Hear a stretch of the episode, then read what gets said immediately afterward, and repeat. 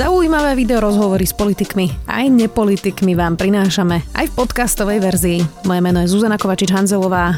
Vítajte pri relácii Rozhovory ZKH v audioverzii. Zo zvláštnych dôvodov jeho skladby hrávajú v rádiách v New Yorku, no slovenský rozhlas ho prehliada. Emigroval zo Slovenska po revolúcii, lebo mu hádzali polo na podnohy. Dnes je jeden z najnahrávanejších hudobníkov na svete. Na Slovensko sa podľa jeho slov rád vracia, no nechce tu žiť. A často štiplavo, až satiricky komentuje spoločenské dianie. Klavirista, skladateľ, dirigent a publicista Peter Breiner, vítajte. Ďakujem. Uh, pán Breiner, vy ste teda asi skeptik, môžeme to tak povedať? Môžeme to tak povedať? Môžeme. Je 30 rokov po revolúcii. Ako je na tom Slovensko? Ja neviem, ja sem chodím len tak zriedka, že um, asi by som to ťažko posudzoval, ale momentálne sa zdá, že v kontexte okolitého sveta o nič horšie. Aký vy máte vlastne vzťah so Slovenskom? Ako sa to za tých 30 rokov po revolúcii vlastne vyvíjalo s vami a Slovenskom? Ja som odjak živa, teda odjak živa, odkedy som asi začal písať, tak som a, citoval môjho domáceho z privátu z Košic, keď som tam chodil na konzervatórium, ktorý svojim deťom, keď niečo nechceli jesť, hovoril, že a keď hovorili, že to ja nemám rád, tak im hovoril, mať rád treba otca a matku, jedlo treba jesť. Tak ja som to tak pretransformoval, že mať rád treba otca a matku a možno ešte zo pár ľudí a v krajine sa má dať žiť. V Ukrajine, ja neviem, to je také bizarné, keď ľudia hovoria, že k tomu majú vzťah, milujem Slovensko, alebo neviem čo. A pritom keby ste ich zaviedli na treba štátnu hranicu s Maďarskom, ktorá už dnes nie je fyzická, tak by nedokázali povedať, že tento kúsok ešte majú radi a tento už nie, lebo nikde nie je vidno, kde končí Slovensko a kde začína Maďarsko a jak je vlastne tá láska rozložená, takže sa mi to zdá také absurdné. Čiže mať k Ukrajine vzťah je podľa mňa nepraktické. Ja som si, e, nie že by som teda často čítala Zemavek, ale som si o vás prečítala v Zemavek, mm, že Peter Breiner má alergiu na všetko slovenské a myšlienkový obraz Františka Šebeja, pretože už len zastáva zástava, znak alebo národné tradície ho vytačajú do nepríčetnosti. To od vás píšu konšpiračné médiá. Máte pocit, že uh, takto to cítite, alebo je to nejaký ich svet, ktorý si okolo vás vytvorili? A tak prvom rade sa dosť divím, že citujete práve toto, lebo podľa všetkého to nie sú najspolahlivejšie pramene. A pardon. Um, opäť k abstraktným symbolom, ako je zástava a štátny vzťah. Ja odmietam mať nejaký citový vzťah, ale samozrejme, že keď vidím dvojkríž ktorý sa v mojich asociách spája so slovenským štátom, keď gardisti s dvojkrížom podviedli mojich starých rodičov do koncentračného tábora. Poviem to tak, že radšej by som videl v tom znaku niečo iné. Ale Mm, ľuďom to tak asi nepríde, tak možno som ojedineli, ale pokiaľ sa pamätám, tak Nemci si tiež nedali hákový kríž do povojnových insignií. Asi z nejakého dobrého dôvodu. Nož ale zase máme Slovenskú národnú stranu, ktorá má v logu rížskú orlicu. Tak nie práve Slovenská, ale za to vydatná. Vy ste, napis- vy ste povedali v jednom rozhovore, v mojom rozlúčkom texte som napísal, že nechcem žiť v krajine, kde budú pochodovať ľudia spievajúci rež a rúbaj do krve a že Československo sa rozpadne, že tí, čo boli predtým gardisti a komunisti, teraz budú dekrom- de- demokrati. To sa teda celkom splnilo táto predpoveď. Dnes sme teda v bode, že máme pravicových extrémistov v parlamente a teda hovoria o rozprávkach o 6 miliónoch Židov, to hovoril Milan Mazurek, neodsudili ho za to teda, ale toto hovoril. Vy, vaša rodina má teda skúsenosť s koncentračným táborom. Na to sa asi ťažko pozera, keď sa vraciate domov, že takíto ľudia sú v parlamente, nie? A tak uh, hlupákov bohužiaľ je veľa. Tie čísla nepustia ani Gaussová krivka, ani nič iné. S tým sa nejako ako povedal svojho času pán Verich, že ten boj sa nedá vyhrať, ale nesmieme prestať bojovať. Um, hej, moja rodina má výdatnú skúsenosť uh, uh, s koncentračnými tábormi. Moja stará mama zahynula vo Svienčime. Uh, na druhej strane môj otec strávil 14 rokov v Sibirskom gulagu. Moja mama strávila detstvo v Sirotinci. Takže mm, tieto, tieto skúsenosti iste ovplyvňujú moje posudzovanie týchto um, neužitočných idiotov. Ehm, tá kom- politika je komplikovaná teraz všade na svete, to ste vlastne na začiatku, uh, na začiatku povedali. V Spojených štátoch uh, máte Trumpa, vy ste viackrát uh, sa aj k nemu kriticky vyjadrovali. Uh, aký je ale rozdiel medzi tou politikou v Amerike a na Slovensku, keď to máte tak um, porovnať? V čom sme na tom horšie a v čom sme na tom lepšie? No, ako hovorím, momentálne už je to veľmi ťažko nejak eh, nájsť frapantné rozdiely, pretože hm, tá masívna korupcia je takmer rovnaká všade. Tie roztvárajúce sa nožnice e, e, ekonomických rozdielov medzi ľuďmi e, zhoršujú tú sociálnu a dokonca aj etickú situáciu v oboch krajinách takmer rovnako. Dezilúzia ľudí z nesplnenia očakávaných nádejí a, a demokratizácia hlúposti e, prináša tie výsledky takmer rovnaké v oboch krajinách. Čiže ťažko povedať, kto je na tom horšie a lepšie. Hej, no to je jak ten vtip, že keď má niekto nos v ríti, kto z nich dvoch je na tom horší. Ja som si pozerala viaceré uh, staršie časti uh, večera Milana Markoviča, kde ste teda vy pôsobili prvé roky. A teda ja si to pamätám ako dieťa a veľmi, veľmi živo si pamätám hlavne pesničky, ktoré tam teda boli. A od Jana Štrasera texty, hudba teda od vás. A teda z hodou okolností som našla reláciu, ktorá bola vaša posledná na konci roka 93. A tam bola pesnička o novinároch. Pamätáte si ju? Ak mi ju pripomeniete, určite si spomeniem. Tak skúsim, za, nie je dlhá, tak skúsim ten text zacitovať. Nám už je to dávno známe, máme ich už na zozname, sú tam 40. Judáši a Janičiari v cudzom žolde novinári, vieme, kto ich platí. Škoda vodne v noci, za kanadské doláre aj za franky, škodia vláde v pote tváre za marky, aj za doláre, čo sú kryté zlatom. A ďalej to vlastne pokračuje e, a končí sa to tým, že my sme tí, čo čestci cenia, my škodíme z presvedčenia, to si píšte páni, a to naše presvedčenie korunami zaplatené ide z vašich daní. Uh, to bolo 29. decembra 1993 ale znie to, ako keby ste to mohli napísať aj včera. Tak to je klobúk dole no, pred Jankom Štraserom asi, ktorý píše nadčasové texty. Už ja som len napísal tie, one, tie notičky k tomu. Je to, je to 26 rokov vlastne po, sme v bode, že opäť politici nadávajú novinárom, že sú platení zo zahraničia a ano. že sú škodná. Áno, a, a napríklad aj to je úplne rovnaké v Spojených štátoch, aj na Slovensku.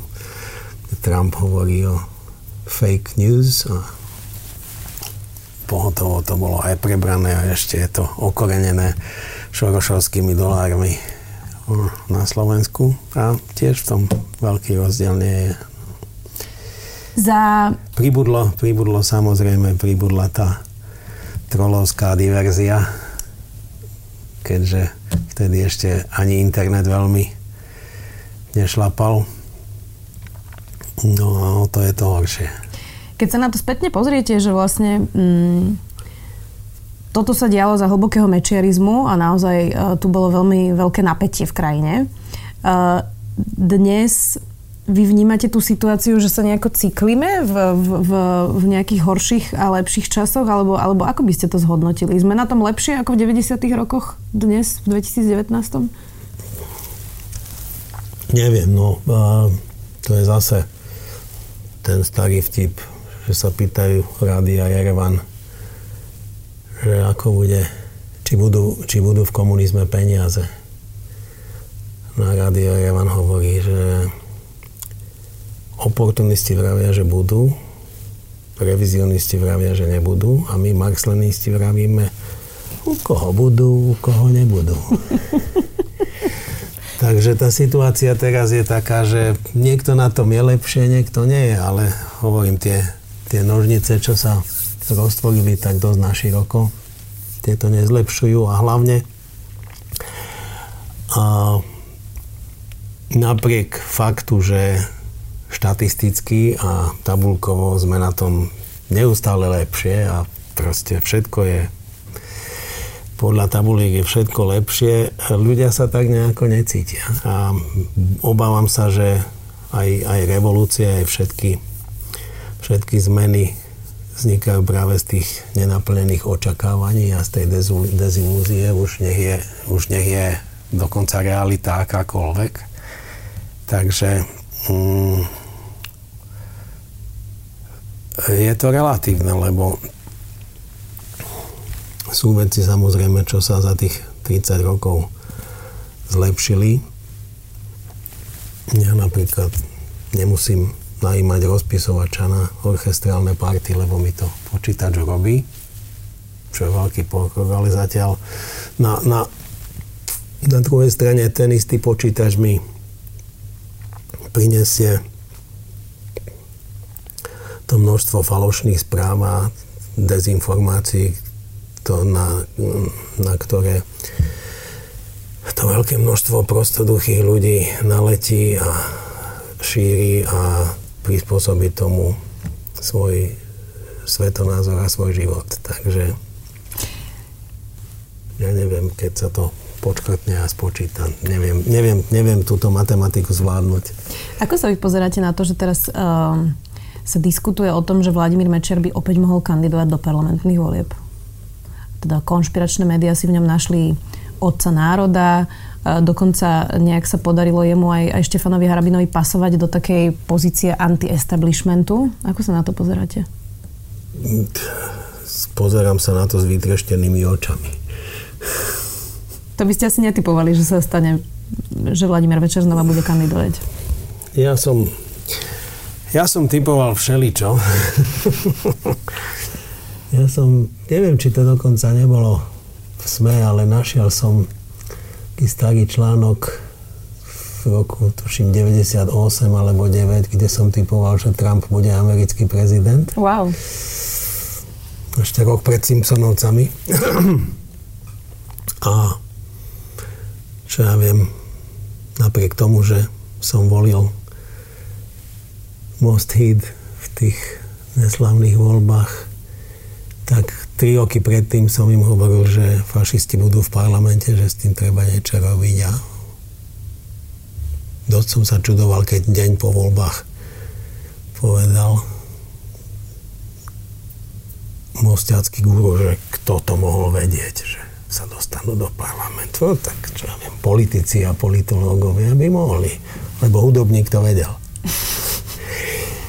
ale mm, že, že tento zombie sa vráti z teplického hrobu, no to, to mi nejak nezasiahlo horizont, že by dokonca on mal ešte také ambície.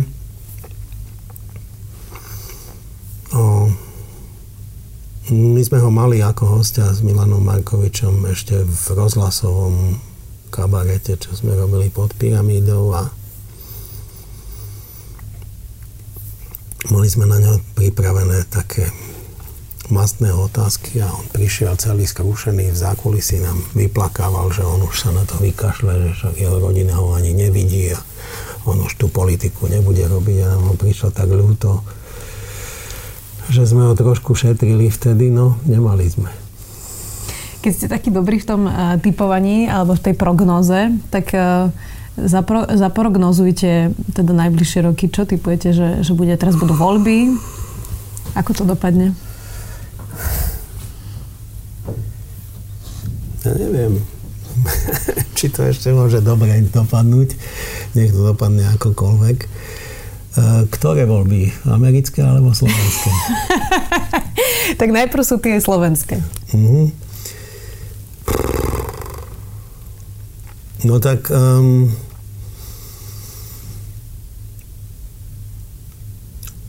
o, opäť ten, ten Jerevan. Sú ľudia, čo čo tvrdia, že veď ten volebný, posled, posledných zopár volieb dopadlo v podstate priaznivo pre hm, zdravý rozum, povedzme. Lebo mohli aj tieto, ale keď vidím tú veľmi úspešnú snahu urobiť všetko preto, aby to tak nebolo práve zo strany tých momentálne opozičných strán, tak mi je tak trošku smutno. Lebo Uh, ono to ani nechce veľmi veľa vytvoriť takú nejakú zdravorozumovú tú trojkoalíciu vytúženú, kde by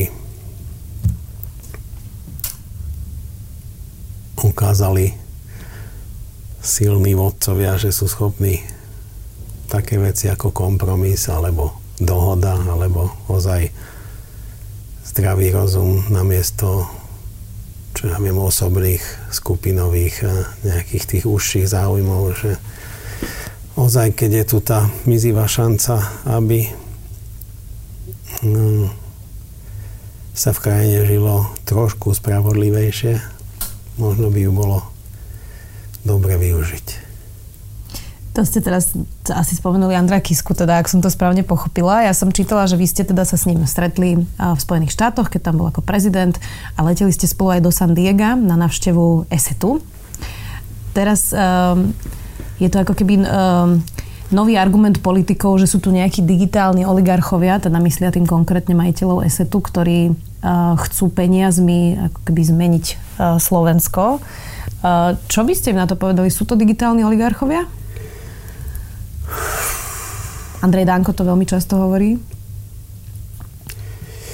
Andrej Danko je, je veľmi hlúpy človek, takže čokoľvek povie, nemá žiadnu ani vážnosť, ani platnosť.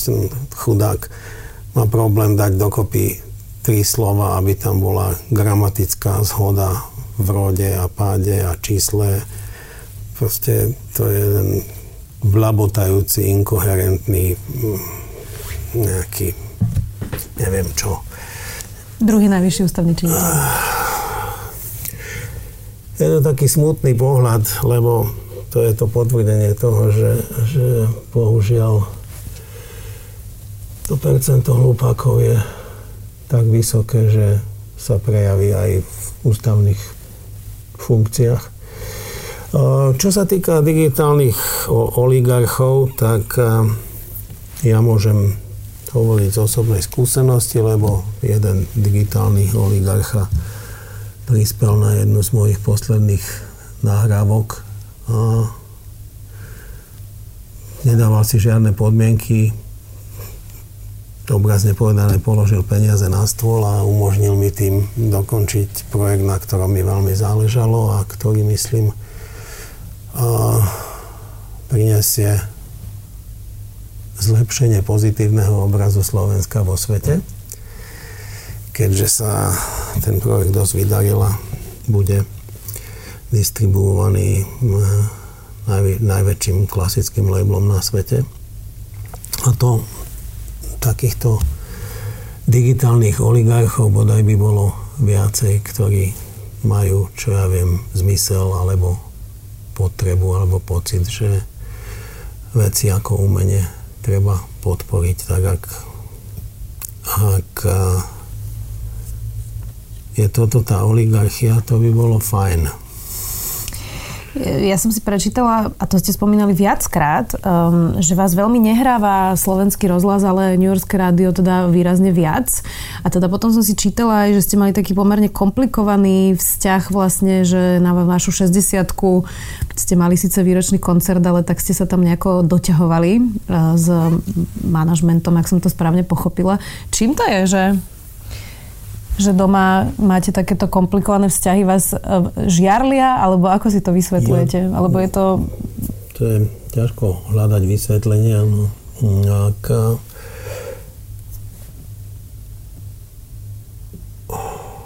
v tom rozhlase, ja neviem, tak tam je zrejme nejaká iná koncepcia. Ja som len veľmi s potešením skonštatoval, že sú týždne, keď má tá New Yorkská klasická rozhlasová stanica hra naozaj každý deň, alebo niekedy sa stane, že aj dvakrát za deň, čo ozaj pri tom počte nahrávok, ktoré sú k dispozícii, je pozoruhodné, ale tak myslím, že vedia o mne, že žijem v New Yorku a tak nejak ten lokál patriotizmus asi tam funguje.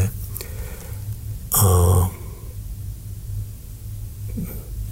na Slovensku sa to až tak často nestáva, ale hovorím, asi, asi je tu iný koncept uh, vysielania tých nahrávok alebo, alebo proste koncept toho, čo sa zaraďuje do vysielania, to ťažko povedať. Čo sa filharmonie týka, myslím, že odstýli sa situácia dosť zlepšila. E,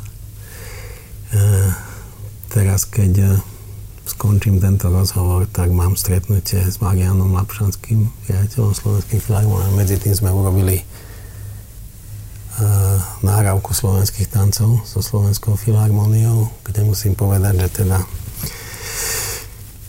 orchester Slovenskej filharmonie odviedol veľký kus dobrej práce a teraz vlastne som, jeden z dôvodov, prečo som na Slovensku, je, že to uh, robíme mixáž uh, výsledného projektu a, a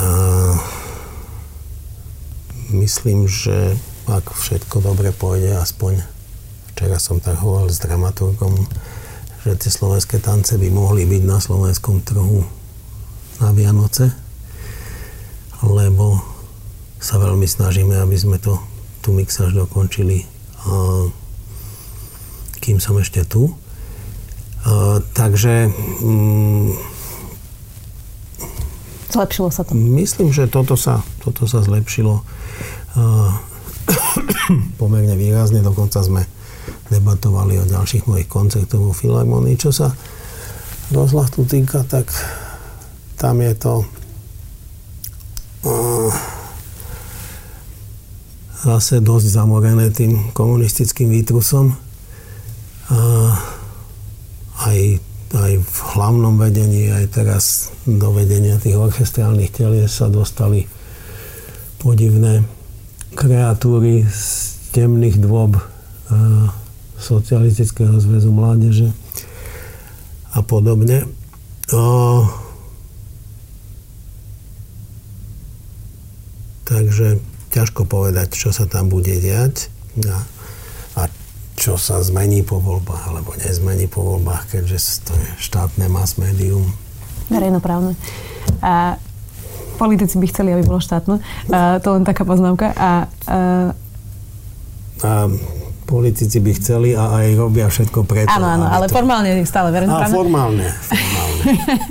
a, Skúste mi povedať, že ako sa vám robí so Slovenskou filharmoniou? Uh, lebo Slováci majú taký... Um, niekedy sa tak samobičujú zbytočne aj a napriek tomu, že, že tu majú aj uh, kvalitné, kvalitné veci. Ale ako sa vám robí s tými slovenskými hudobníkmi? Vy teda robíte s rôznymi filharmoniami, s rôznymi hudobníkmi.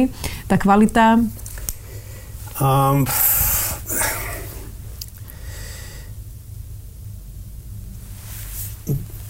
celková situácia je taká, že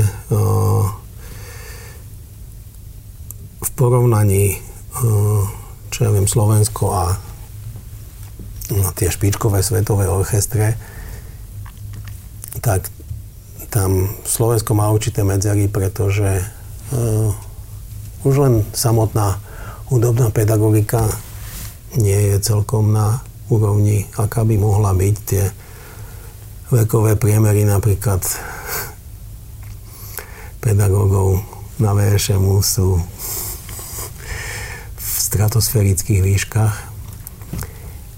A nehovorím, že tomu má nejaký zásadný vplyv na kvalitu, ale čo ja viem, možno na tú orientáciu a na, na, na to, ako sa dnes vo svete muzikanti vychovávajú, to určite vplyv má. V každom prípade na Slovensku vyrastlo za ten čas, čo som tu nebol, množstvo špičkových hudobníkov. Bohužiaľ, väčšina z nich o, odišla do zahraničia, ale e, nie je problém stretnúť dneska po celom svete špičkovú kvalitu zo Slovenska. Nedávno bolo v New Yorku Lot trio basetových rohov, ktorí hrali uh, koncert pre Met a tam mohol byť človek naozaj spokojný, že ľudia, ktorých poznám pomerne dôverne a mali sme degustáciu whisky spolu, tak si sadnú a zahrajú tak, že sa to dá porovnať s čímkoľvek priamo v tom meste. Alebo mnohí solisti a tak ďalej. A, dokonca, keď, keď je tá správna atmosféra. Ja som v posledných rokoch s Filharmoniou sme robili povedzme len dvakrát zatiaľ, ale s veľmi potešiteľnými výsledkami. E, väčšinou som za posledné 3-4 roky robil s orchestrom opery SND, teda nie v opere, ale v balete, ale je to ten istý orchester a myslím, že sme si vypracovali taký veľmi pozitívny vzťah, ktorý, ktorý rezultoval v, povedzme, vyššej pracovnej morálke, než je slovenský priemer. A, a to je veľmi potešiteľné, lebo, lebo naozaj e, je vidno, že ono by to šlo, keby, keby sa len troška posunuli niektoré veci, keby napríklad tá práca, ktorá nie je ani jednoduchá, ani ľahká, bola o niečo lepšie ohodnotená.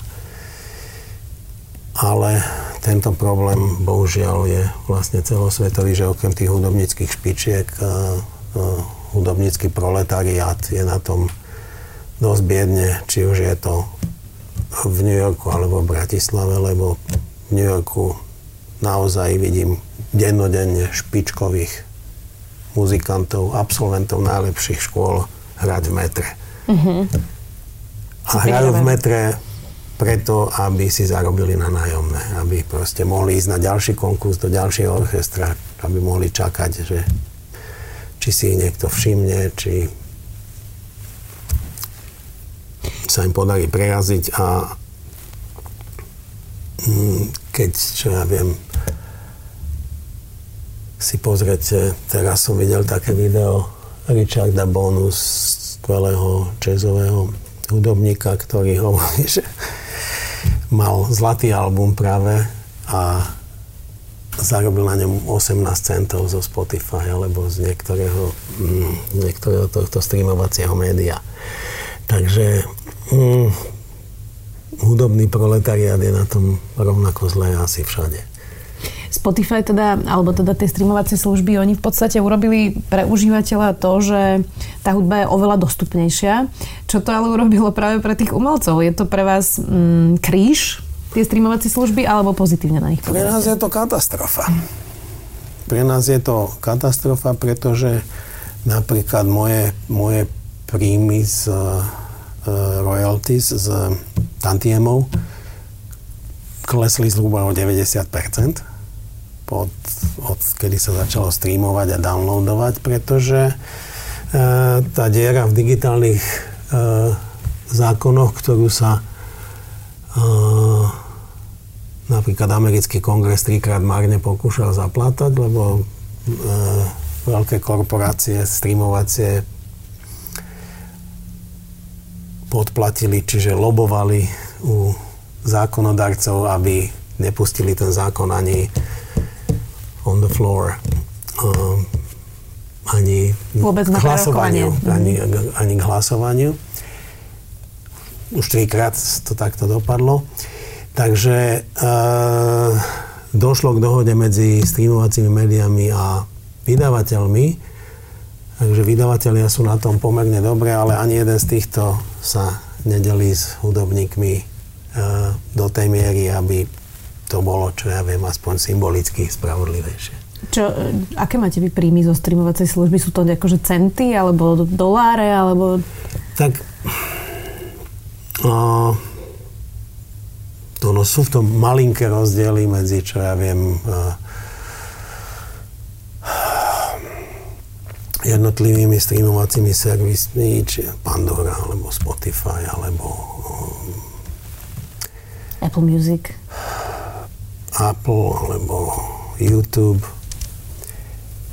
Ale, ale ako hovorím, sú to naozaj centové záležitosti a to mám povedzme mesačne milión streamov alebo takéto čísla, ale to rezultuje. Ja som v živote nevidel toľko nul za desatinou bodkov, ako na tých výkazoch tam tie boli. Lebo oni si dajú tú robotu, že naozaj každý titul vykážu a potlačia stovky strán, digitálnych strán tým presným spočítaním, ale to sú, to sú veľmi široké papiere kvôli tomu, že tam je, čo ja viem, za desatinou bodkou naozaj 7 alebo 8 0 a potom nasledujú čísla, čiže to, to keď aj vynásobíte miliónom, to stále ešte dá ledva niečo mm-hmm. pred tú desatinu bodku. No a ja neviem, na, na YouTube ja mám zhruba 10 tisíc videí, ktoré sú tam uh, a používajú moju hudbu. Niektoré legálne, niektoré ilegálne a nech robím, čo robím, tak ten mesačný príjem z YouTube nie je nad dolár. wow. Vždy som sa chcela opýtať otázku dirigenta, že keď vy teda dirigujete orchester, čo je dirigent ešte schopný počuť a čo už nie? Máte tam množstvo nástrojov, Uh, a teda ja som už videla dirigentov, ktorí zastavil a povedal violončelistovi, že tam je G a nie F, ale teda, že čo je ako keby reálne, že počujete, čo ešte niekto zahrá a čo, ne, a čo nepočujete? To je opäť relatívne, pretože záleží od toho, či sa to pýtate mňa, alebo... Teraz sa to pýtam vás. A tak ja mám našťastie celkom dobré uši. No, čo niektorí dirigenti nemajú ja počujem, ja počujem všeličo, ako um, hlavne keď dirigujem svoje partitúry, ktoré poznám veľmi dôverne, tak ozaj, že tú, tú zlú notu myslím, že počujem takmer v každom nástroji. A teraz pred dvoma dňami sme nahrávali pracovnú nahrávku z môjho nového baletu v Slovenskom národnom divadle s orchestrom SND a podarilo sa mi vyloviť FIS F v orchestrálnom tutti v harfe, čo nie je akusticky najpriaznejší nástroj, ale proste hm, ja som to tam počul, lebo ma príroda požehnala pomerne dobre vybaveným sluchovým ústrojenstvom. A ako to robia dirigenti, ktorí nemajú taký dobrý sluch? Fejkujú.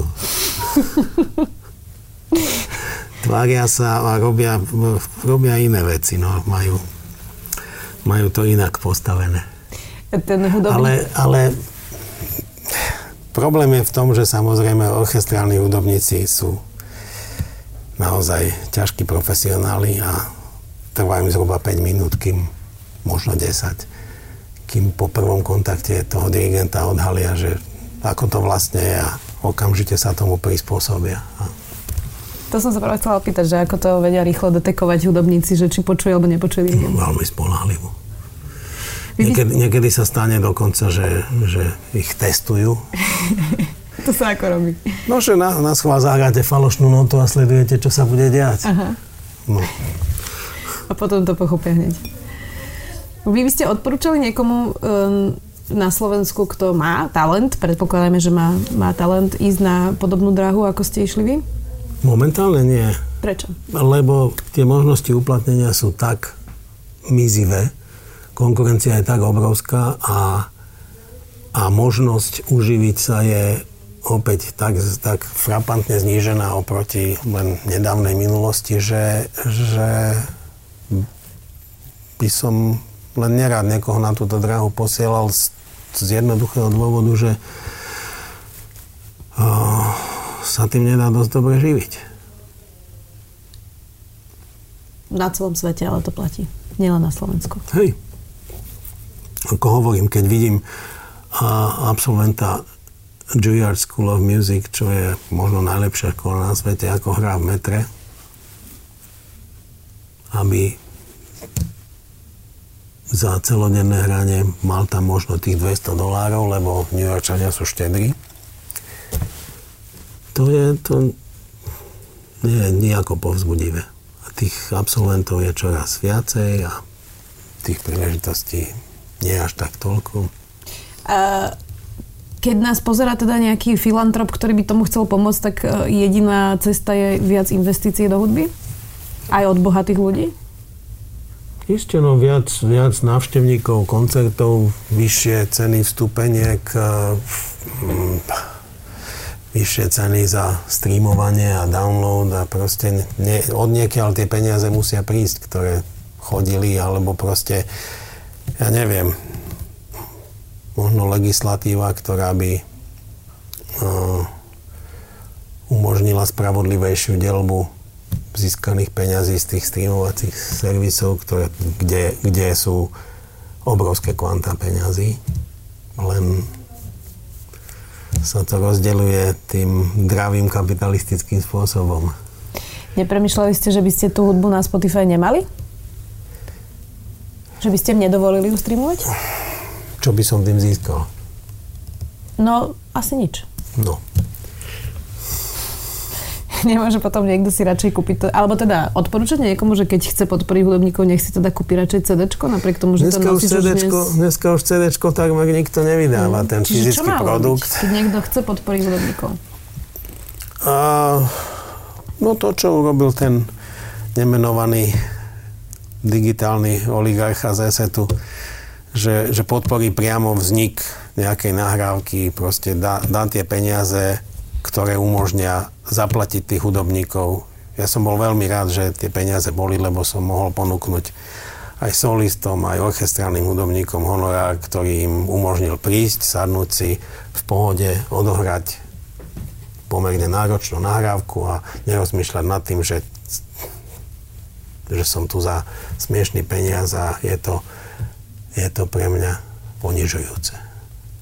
Čiže možno aj crowdfunding, aby ľudia mohli prispievať napríklad. Áno, tak ja, ja, som, ja som už na slovenské tance sme robili crowdfunding, síce nie úplne úspešný, teda neúspešný, aby som bol konkrétny. Ale robili sme crowdfunding aj na, tých, na, na tento projekt, kde prispel ten digitálny oligarcha a, a ten, ten vyšiel pekne. To musím povedať, že prekvapujúco sa podarilo. Zakončíme to e, tým, že skúste povedať, že čo máte najbližšie v pláne, kde keď niekto chce sa prísť pozrieť na niektoré z vašich diel, uh, nemyslím zajtra alebo tak, a môžeme povedať aj zajtra, ale, ale najbližšie mesiace, uh, kam by mohol prísť? No, zajtra večer dirigujem v historickej budove SND uh, baletné predstavenie Beatles Go Baroque a to isté baletné predstavenie budem dirigovať aj 31. decembra popoludní a večer, takže toto v Bratislave. A, o pár týždňov budem hrať e, v Louisiane v Spojených štátoch koncert práve s takým slovenským solistom slovenského pôvodu, ktorého som našiel ako absolventa Juilliard hrať v metre. Mm-hmm. A potom som ho sponzoroval aj na pracovné víza, aj na zelenú kartu a myslím, že dnes sa mu začína tak celkom dariť, tak som si ho vybral ako solistu na ten koncert, čo tam budeme hrať. Tak to keby niekto bol v Louisiane, tak myslím, že 1. novembra tam hráme. No a medzi tým, medzi tým hlavne e, pripravujem tie dva projekty, ktoré by mali ísť na Vianoce. E, jeden je Beatles Go Baroque 2. To je ten, čo sme nahrali na Slovensku a crowdfundovali úspešne. Druhý sú tie slovenské tance, tak hovorím, dúfam, že obidva okolo Vianoc výjdu. A v budúcom roku sa budem prevažne venovať eh, nahrávaniu, aj napriek tomu, že sa to neoplatí. Že sa to neoplatí, ale našťastie som dostal ponuku od od naozaj najväčších hráčov na tomto trhu, ktorá konečne po dlhých rokoch prišla ako taká fair ponuka až, až neuveriteľne, kde vydavateľ povedal, že sa so mnou rozdelí 50-50 o všetky príjmy. Proste čokoľvek, či to je zo streamingu, alebo z mechanických tantiemov, alebo... A čo to bude? A bude to taký projekt 5 albumov a, pre solo klavír a orchester, ktoré by som mal začať vo februári alebo koncom januára nahrávať v Londýne postupne. A to je zatiaľ všetko, čo to, to môžem si, povedať. Myslím, že je to bohaté a stačí. Takže to ma bude, to ma bude zamestnávať celý budúci rok s prípadnými občasnými koncertami. A chystáme v novembri budúceho roku chystáme teda veľkú premiéru toho pôvodného baletu majstra Margareta, ktorý sme práve robili pracovnú nahrávku a ktorý bude choreografovať skvelý ruský choreograf z Marinského teatru v Peterburgu, ktorý tu predvčerom prišiel sa pozrieť na tú nahrávku a tiež, tiež sa mu páčilo, ako, ako k tomu orchester pristúpil. Ďakujem vám veľmi pekne, že ste prišli do štúdia aj vo vašom nabitom programe. Ďakujem pekne. Dnes tu bol teda klavirista, skladateľ, dirigent aj publicista Peter Breiner. Ďakujem. Ďakujem. Počúvali ste podcastovú verziu relácie Rozhovory ZKH. Už tradične nás nájdete na streamovacích službách, vo vašich domácich asistentoch, na Sme.sk, v sekcii Sme video a samozrejme aj na našom YouTube kanáli Denníka Sme. Ďakujeme.